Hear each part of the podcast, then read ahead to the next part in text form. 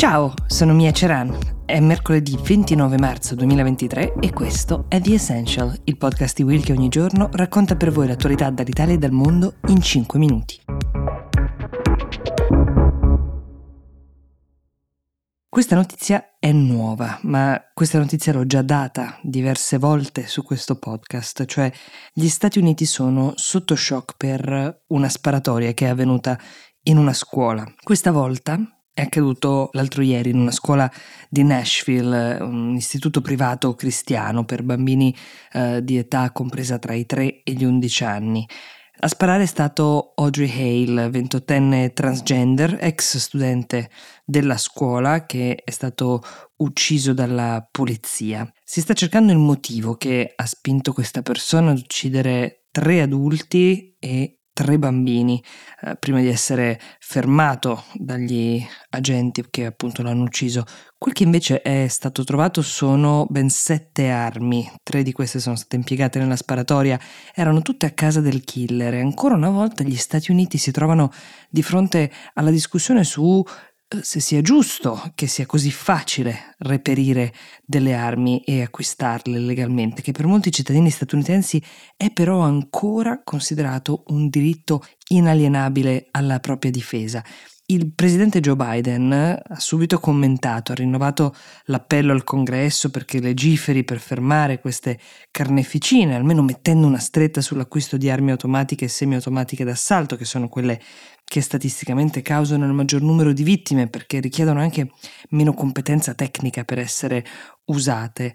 Però è un copione già scritto, come dicevo, una storia che con protagonisti diversi, con diverse ambientazioni, abbiamo già raccontato molte volte. Solo nel 2023 in America ci sono state già 130 sparatorie che possono essere definite mass shootings, cioè con quattro o più vittime, escluso colui che o colei che ha sparato.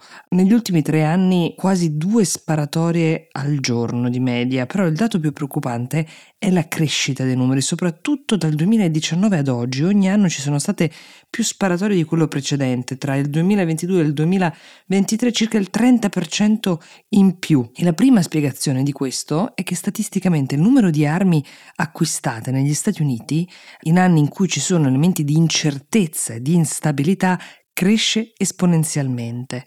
È cresciuto ad esempio lo scoppio della pandemia, la gente si sentiva più sicura di avere delle armi in casa, così come quando è stato preso d'assalto il Campidoglio a Washington DC. I dati mostrano delle chiare impennate. Ogni volta che accade qualcosa che fa sentire i cittadini statunitensi meno protetti, convinti che possedere un'arma li protegga, corrono ad acquistarne una o più. I sondaggi sono abbastanza chiari, la maggior parte dei cittadini è di base favorevole al possesso di armi da fuoco, ma il 57% sarebbe disposto a ridiscutere le leggi che regolano questo possesso. Quello che sempre le statistiche sembrano dire però è che nonostante i fatti di cronaca come quello di Nashville, nonostante questi fatti siano in crescita, un vero cambiamento nella legislazione sembra invece ancora lontanissimo.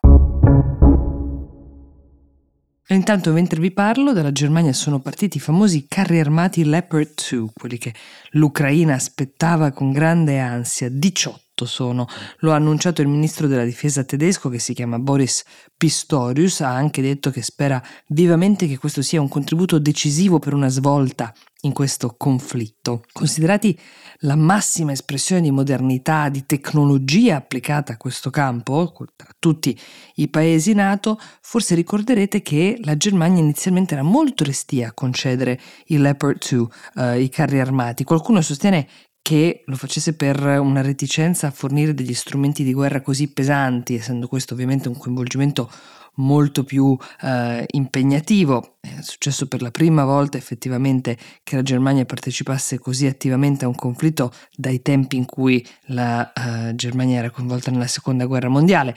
Questo lo ha prontamente voluto ricordare anche Putin, affiancando questa immagine a quella della Germania nazista. A gennaio, dopo ampie pressioni di vari paesi NATO e mm, richieste incessanti di Zelensky, è arrivata questa decisione. La Germania avrebbe concesso i carri armati perché sono considerati i migliori sulla piazza bellica? Perché sono costruiti anche per combattere i carri armati T-90 dei russi, che sono il loro miglior mezzo.